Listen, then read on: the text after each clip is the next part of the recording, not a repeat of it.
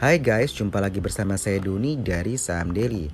Di podcast episode 126 ini kita akan review saham CFIN, CFIN ya, yaitu PT Klipan Finance Indonesia Tbk.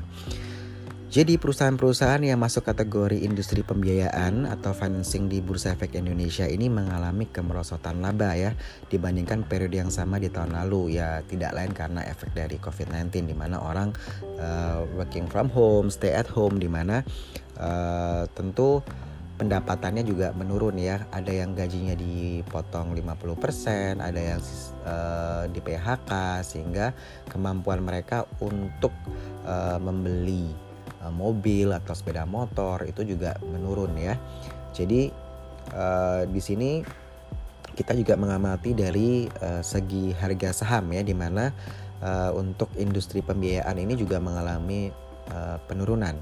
Ambil contoh yang terkenal WOM Finance ya dengan kode emiten WOMF itu harga sahamnya minus 12,98% year on year lalu Adira Dinamika Multifinance dengan kode emitennya ADMF itu minus 30,59% lalu BFI Finance Indonesia dengan kode emitennya BFIN ya BFIN itu dia minus 36,07%. Lalu Klipan Finance dengan kode emiten Cevin ini yang lagi kita bahas ya, itu dia minus 36,77% year on year. Jadi memang kalau uh, kita lihat mungkin Bomb Finance dan Adira yang uh, teman-teman lebih familiar ya dibandingkan dengan Klipan Finance ini.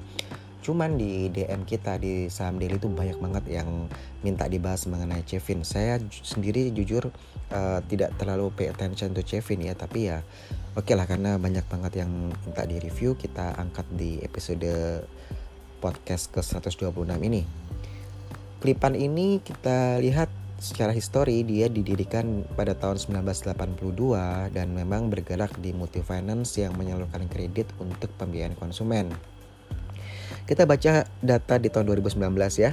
Untuk penyaluran kreditnya ini Klipan menyalurkan 8,2 triliun uh, didominasi oleh kredit mo uh, kredit mobil bekas itu sebesar 5,06 triliun atau 61,9 persen lalu kredit mobil baru itu 2,77 triliun atau 33,9 persen sisanya pembiayaan non otomotif kalau untuk bicara mengenai modal ya sebenarnya kita uh, melihat bahwa Cevin ini, Klipan Finance ini dia merupakan anak usaha dari Panin Bank ya, PNBN.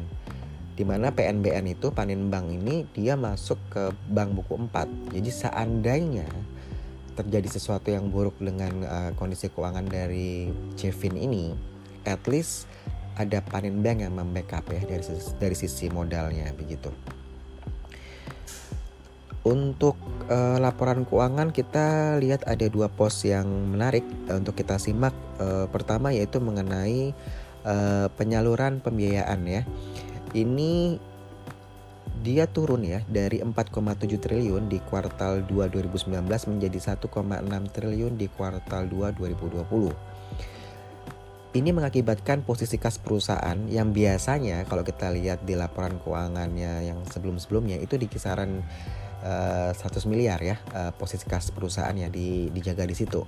Nah sekarang itu posisi kasnya itu naik sangat signifikan sekali menjadi 573 miliar, uh, sekitar 450 persen year on year ya uh, kenaikannya. Untuk pos yang kedua dari laporan keuangan kita amati dari sisi pencadangan kerugian atau uh, kita bilang bad debt provisionnya ya. Ini di mana dia naik dari 175,7 miliar ke 240,7 miliar. Uh, kisarannya 37% naiknya ya year on year. Jadi memang kalau di kondisi COVID-19 ini ya nggak cuman lembaga financing aja, bank juga melakukan itu ya lebih awal. Uh, kita lihat bahwa kredit KPR maupun uh, rumah, uh, maksudnya bukan rumah, uh, KPR, apartemen, lalu uh, mobil ya kan bank juga ada pembiayaan di situ itu KPR terutama mereka uh, menunda pembayaran apa penarikan pembayaran itu hingga satu tahun ya kan ada yang satu tahun gitu ya ada yang uh, jangka waktu KPR-nya itu ditambah diperpanjang begitu sehingga uh, Anda melakukan cicilan KPR-nya lebih murah seperti itu. Misalkan itu contoh untuk di bank ya. Uh, sama halnya dengan yang di lembaga financing seperti ini, pembiayaan ini ya, perusahaan-perusahaan financing ini di mana mereka fokus pada restrukturisasi utangnya uh, lalu mereka mengelola pembiayaan ya agar uh, tidak terjadi kredit macet ya, seperti itu. Karena kita tadi ngomongin mengenai kredit macet ada hubungannya dengan cost of fund ya. Cost of fund ini adalah biaya yang harus dikeluarkan oleh perusahaan terkait sumber dana yang diperoleh dari pihak lain ya. Jadi uh, kalau cost of fund dari perusahaan financing itu biasanya lebih tinggi ya daripada uh, cost of fund uh, bank ya. Kalau bank itu kan mereka mendapatkan dana dari tabungan nasabah uh, dari dari tabungan maupun dari rekening giro ya dari nasabah. Sehingga sumber dana dari perusahaan financing ini biasanya berasal dari uh, bank dan uh, atau menerbitkan obligasi gitu. Sehingga wajar ketika biaya bunganya lebih tinggi itu satu hal. Makanya kalau teman-teman perhatikan ya sebenarnya uh, kalau kita pinjam di financing itu biaya bunganya lebih tinggi dibandingkan kita pinjam di bank gitu. Uh, tapi dari sisi kemudahan ya ketika perusahaan financing itu mereka kalau kita proses uh, misalkan kita beli mobil gitu ya itu pengajuan kreditnya proses kreditnya itu lebih cepat begitu. Tapi ya kompensasinya uh, suku bunga kreditnya lebih tinggi ya dibandingkan kita kalau kita ngajukan ke bank oke okay. di laporan keuangan kuartal kedua 2020 cost of fundnya itu di kisaran 9,12% sedangkan tingkat suku bunga efektif uh, yang didapatkan oleh Cevin itu di 19,31 persen. Jadi dia uh, dapat dana dari bank itu dengan bunga 9,12 persen, tapi Cevin ini menyalurkan uh, kreditnya ke consumernya itu di 19,31 persen. Dan kalau memang kita lihat bahwa bunga untuk kredit mobil biasanya di kisaran 18 sampai 20 persen ya, masih dalam taraf yang uh, yang wajar ya yang dikenakan oleh Cevin ke consumernya. Jadi saya sebutkan bahwa cost of fundnya di 9,12%, lalu bunga efektifnya di 19,31%. 19,31% dikurangi 9,12% itu berarti ada 10,19% yang merupakan selisih antara bunga kredit dengan cost of fund. Jadi masih cukup lebar ya uh, spreadnya ini untuk yang bisa didapatkan dari uh, Kevin. Jadi mereka dapat untung ya dari sini nih uh, kisaran 10,19% ya dari menyalurkan kreditnya ketika Anda beli mobil, Anda dikenakan bunga sekitar 19,31 persen, sedangkan dia modalnya dia kalau dia ngutang dari bank dia kena 9,12 persen, jadi ada selisih 10 10 persen ya untuk mereka. Lalu setelah kita bicara mengenai cost of fund, biasanya kita mau tahu nih sebenarnya bagaimana sih Kevin ini mengelola kreditnya ya yang telah disalurkan gitu ya. Biasanya kalau untuk sektor pembiayaan ini kita cek di non performing financing gross NPFG ya. Kita lihat ini NPFG-nya di kuartal 2 2020 itu di 2,65 persen. Jadi ini memang meningkat ya dibandingkan dengan kuartal 2 tahun 2019 di mana di kuartal 2 2019 itu NPFG-nya di 1,07 persen ya. Lalu kalau kita bandingkan dengan NPFG sektor financing, jadi per sektornya itu mereka NPFG-nya di 5%. Jadi sebenarnya kita bilang bahwa Cevin ini bagus karena NPFG-nya cuma di 2,65%. Jadi masih di bawah 5% ya kalau dibandingkan sektoralnya ini mungkin yang uh, teman-teman juga uh, melihat CV ini menarik ya dari segi uh, eh, NPFG-nya. Lalu kita ke valuasi ya sekarang. Kita biasa pakai tiga metode aja untuk valuasi mencari nilai intrinsic value-nya yaitu metode EPS growth, metode book value dan metode ROE ya. Oke, harga saham Cevin ini per tanggal 16 September 2020 di harga Rp196 per lembar saham, sedangkan intrinsic value-nya untuk metode EPS growth itu di harga 1370. Menarik karena margin of safety-nya MOS-nya itu di 86%. Lalu untuk metode book value, intrinsic value-nya di 1485 dengan MOS-nya 87%. Metode ROE, intrinsic value-nya di 1204 dengan margin of safety-nya 84%. Jadi under value semua ya. Menggunakan tiga metode ini sama-sama under value dengan MOS di 80-an persen.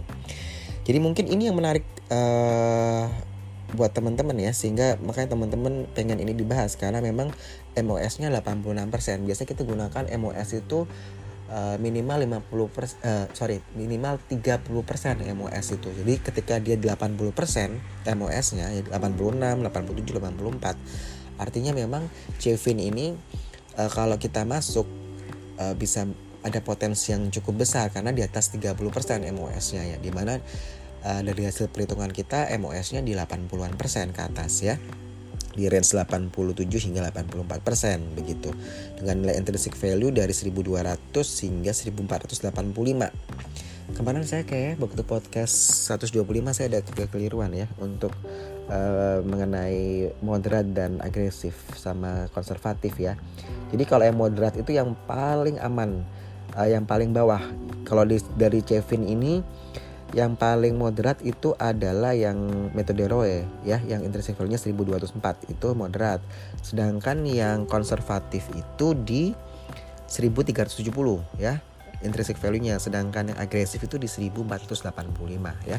Nanti kalian sesuaikan saja di yang eh, saham IGAR kemarin ya. Lalu untuk sebentar kita lihat dari sisi balance sheet eh, neracanya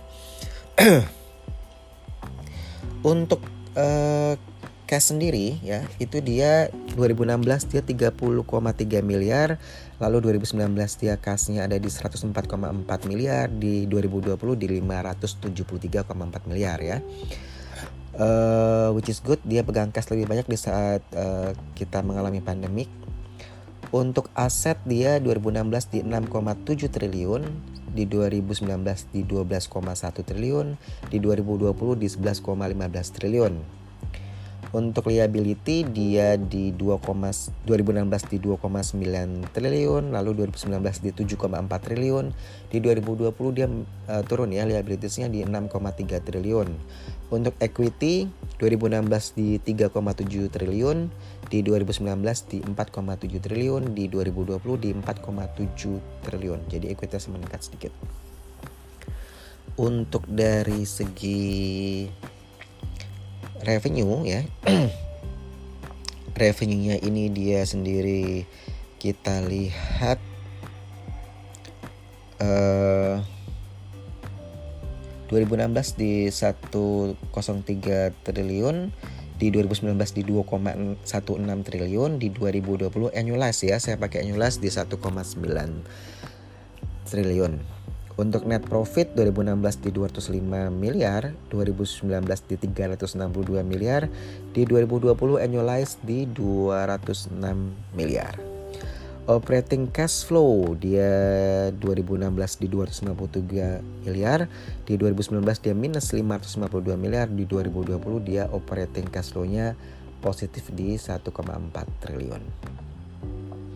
Kita lihat net profit margin 2016 di 19,8 persen, 2019 di 16,7 persen, 2020 di 10,5 persen.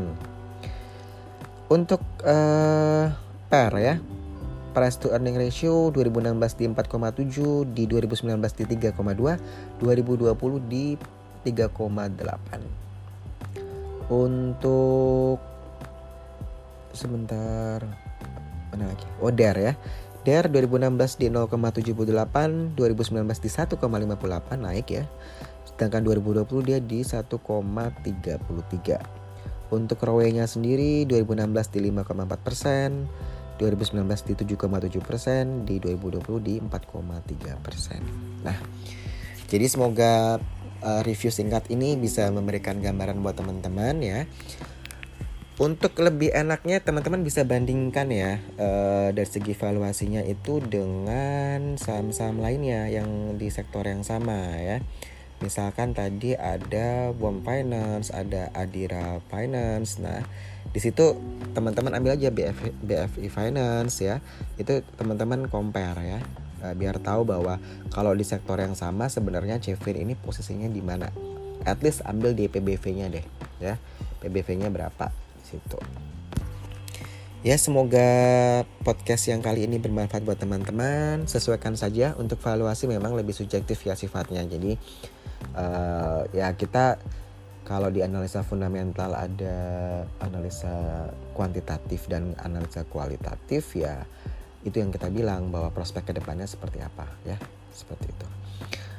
Oke, okay, untuk teman-teman yang dengerin di Apple Podcast uh, bisa kasih rating ya di Apple Podcast supaya teman-teman uh, apa ya timnya kita bisa lebih semangat lagi ya untuk menyiapkan materi untuk bisa di-share ke teman-teman. Dan terima kasih yang sudah uh, join di Instagram Sam Daily yang udah DM DM dan sekarang lebih bagus ya DM DM-nya lebih uh, bertanyanya lebih uh, bagus. Jadi maksudnya nggak pertanyaan yang iseng-iseng gitu. Misalkan ini beli bukunya di mana ya? Gitu gitu udah udah minim banget karena emang kita terima DM itu banyak banget ya sehari bisa 2000 sampai 4000 tergantung kalau market bearish malah lebih banyak yang DM gitu ya.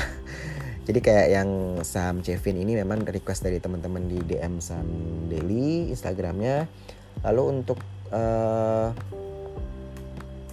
podcast sendiri memang uh, growthnya lumayan bagus. Jadi thank you banget udah yang yang udah kasih rating di Apple Podcast kita. Terima kasih gitu kayak semangat buat kita. Sebenarnya di podcast kita nggak dapat penghasilan apa pun sih kalau ya kan beda dengan YouTube ya. Cuma memang untuk YouTube kita uh, masih bukan enggan ya. Kadang-kadang karena nggak ada waktu mau apa setup kamera lah mau ini mau ini. Aduh jadi lebih ke podcast aja lebih simple. Karena nyiapin materi itu juga uh, cukup ini ya cukup menyita waktu begitu. Kalau harus uh, di YouTube makanya saya salut sama yang buat konten-konten di YouTube ya. Mereka benar-benar kasih waktu lebih. Mungkin karena WFH kali ya. Dan memang mereka konsisten melakukannya itu untuk yang uh, setiap hari bisa upload konten di YouTube itu luar biasa menurut saya. Tapi itu juga masalah kebiasaan ya karena emang kita lebih sibuk di apa uh, nyiapin rekomendasi buat premium member. Jadi kita lebih fokus di analisa ya. Jadi kadang-kadang uh, lebih gampang untuk di podcast karena ada materi tinggal baca begitu. Uh, setelah kita analisa kan tinggal kita baca. Tetapi kalau yang di pod, uh, di YouTube itu dia lebih harus ada karena pakai uh, visual ya seperti itu. Jadi hmm, agak menyita waktu terus terang. Jadi untuk sementara memang kita masih konsisten di podcast. Thank you banget buat teman-teman yang udah setia selalu uh, mendengarkan podcast podcast Sam Daily. Dan kalau nggak podcast ditagih ya di DM Sam Daily. Banyak banget ya minta kapan podcastnya pak? Kapan podcastnya? Gitu. Jadi semoga ini uh, ini bulan ini kita tiga podcast ya tiga episode. Semoga kalau ada waktu lebih kita bisa sharing tentang saham-saham yang lainnya. Oke, okay, thank you banget. Saya Doni dari Saham Daily Out.